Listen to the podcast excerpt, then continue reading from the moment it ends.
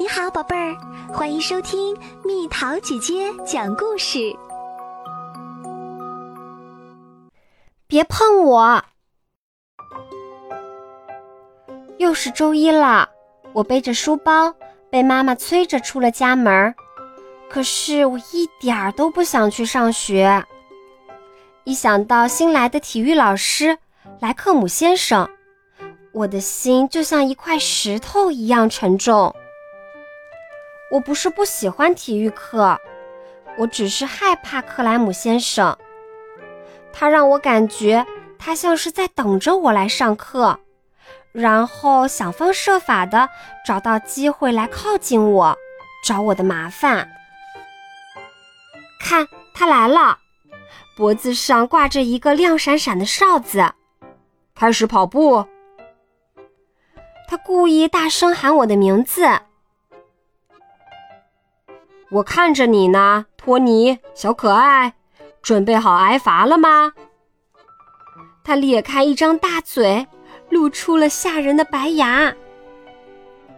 嘿，快跑！安迪扑扇着翅膀从身边跑过，小声说：“你跑快点儿，他就不会总罚你啦。”我努力加快了脚步，跑得上气不接下气。嘟嘟。哨子响了，我觉得背上的每一根毛都竖了起来。完了，我又跑了最后一名。他朝我走过来了，我好想哭，我好害怕。他的大手抓住了我的领子，我叫了起来，连踢带踹，可是没有用，我的身体被拎了起来。小宝贝儿，瞧瞧你的腿。他在发抖呢。克莱姆先生带着坏笑，悄悄地用另一只手在我身上慢慢地摸来摸去。我真的很不喜欢这种感觉。放开我！我哭起来。为什么总是我？他的力气很大，我根本没有办法挣脱。他又捏了一下我的屁股，用很凶的声音说道。跑得这么慢，我要让你脱掉裤子，光着屁股跑。同学们哈哈大笑起来。说完，他让同学们自由活动，却把我带到存放体育用品的小房间门口，推了一下，说：“进去，不许出声。”克莱姆先生的手放在我的裤带上，我好害怕，我才不要光着屁股跑步。就在这个时候，安妮塔和菲尔德大叫着跑了过来。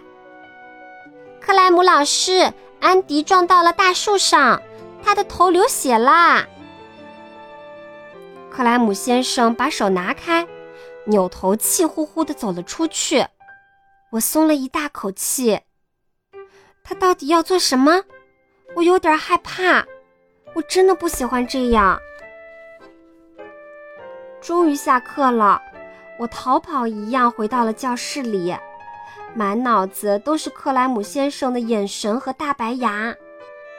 这一天老师讲的东西我一点都不想听，我只想回家，再也不想来上学了。妈妈，我怕，我不想上学了。我在心里重复了一百次这句话，但是当妈妈问我。今天过得怎么样的时候，我还是低声回答说：“很好啊。”洗澡的时候，我脱下衣服，突然想起了克莱姆先生触摸我身体的事情和他的表情，开始不自觉地发抖。妈妈停下帮我擦背的手，轻轻地摸了摸我的头。托尼，他说。你最近越来越不开心了，也不和爸爸妈妈说你在学校的事情，到底怎么啦？我低下了头，亲爱的，妈妈温和地看着我，不管是什么事情都可以说出来，妈妈一定会帮你的。妈妈会帮我，跑步被老师罚，妈妈也会帮我吗？妈妈会不会说我笨？或者怪我训练不认真，他会相信我吗？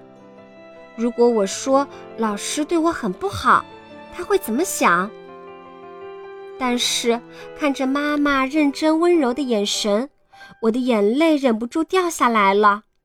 我真的很委屈，很害怕。我决定告诉妈妈，我有多么讨厌克莱姆先生带给我的那种感觉。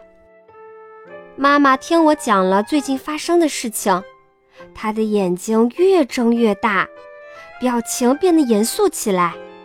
但是并没有一点儿责怪我的意思，他认真的听着，详细的问了克莱姆先生都做过什么，和我说过什么。我毫无保留的告诉妈妈，包括克莱姆先生捏我的屁股，还要罚我脱掉裤子的事情。他为什么要这样对我？是我做的不好吗？妈妈，你没有做错什么。他皱着眉头说：“这个克莱姆先生的行为很不正常，他不能以任何理由像那样对待你。”妈妈也认为是克莱姆先生有问题。托尼，我真的很高兴你能告诉我这些事情。妈妈说：“我会站在你这边的，我要去向学校举报克莱姆的所作所为。”不过，现在更重要的是，我必须教你一些保护自己的方法。我飞快的点点头。妈妈告诉我，每个人的身体都是属于自己的，不能让任何人侵犯。无论是男孩还是女孩，身体穿着泳衣的部分都是自己的私处，除了医生做必要的检查。和家人帮我洗澡穿衣，任何人都不能随便去看去摸。当然，让我脱下衣服露出身体就更不可以了。难怪克莱姆先生的话和动作会让我感到不舒服，他这么做就是在侵犯我的身体。但他是老师，我不敢不听话啊。妈妈说。老师也好，其他的大人也好，他们都有可能犯错。如果他们提出了让你感觉不舒服的要求，你可以大声地告诉他们不行，然后立刻离开，到安全的地方去。你现在还小，和很多同学在一起会比较安全，千万不可以独自一人跟着别人去偏僻陌生的地方。发生任何事情，都要第一时间告诉爸爸妈妈和你信任的老师。可是我不想大家都知道这件事，怎么办？托尼，这不是你的错，不要因此而害怕。妈妈说，如果克莱姆先生再来找你，不要理他，也不要怕他，只要待在同学们中间，你就是安全的。好的。我点点头。放学我会和同学们一起走，可是下星期的体育课该怎么办？放心，妈妈抱住我，轻轻摸了摸我的头。我这就给你们的班主任和校长打电话，不会让这种事儿再发生了。第二天在学校，我小心地躲开了克莱姆先生。第三天、第四天，整个星期都很顺利。又到了星期一，老实说，我心里还是很害怕。我对安妮塔、安迪和菲尔德说了这件事儿。我早就觉得克莱姆先生对你不太正常，安妮塔说：“不要怕，我们会一直和你在一起。”安妮塔也知道那是不正常的，他们都支持我，同意帮我躲开克莱姆先生。这一次，当克莱姆先生又来到我面前的时候，我不怕他了。当他又要向我伸出手的时候，我大声对他说：“不，别碰我！”他愣了一下，好像不敢相信自己的耳朵。这时候，我的好朋友们一起来到我身边，我们手拉手站在一起。他眯着眼睛看着我们，挥了挥手，让我们接着跑。一个人影出现在操场边上，是校长。他在远远地望着我们。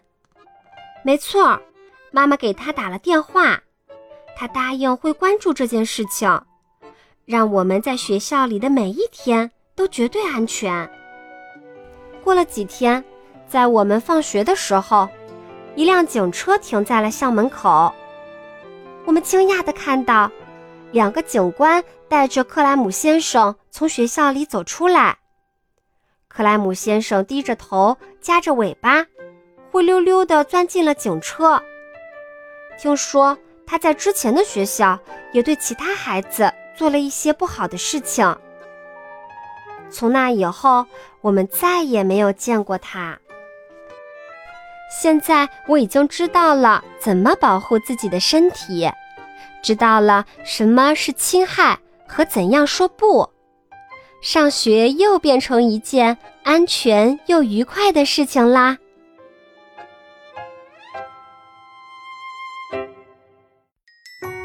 亲爱的小朋友们，如果你听完这个故事，怀疑或者发现自己遇到了身体侵害，一定要及时告诉爸爸妈妈和你信任的老师，他们是最爱你的人，一定会尽全力帮助你。勇敢一点，加油！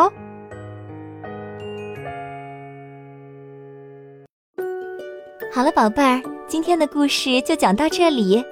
如果想和蜜桃姐姐聊天，可以在微信公众号搜索“蜜桃姐姐”，关注我，在每天的故事评论区留下你想说的话哦。晚安。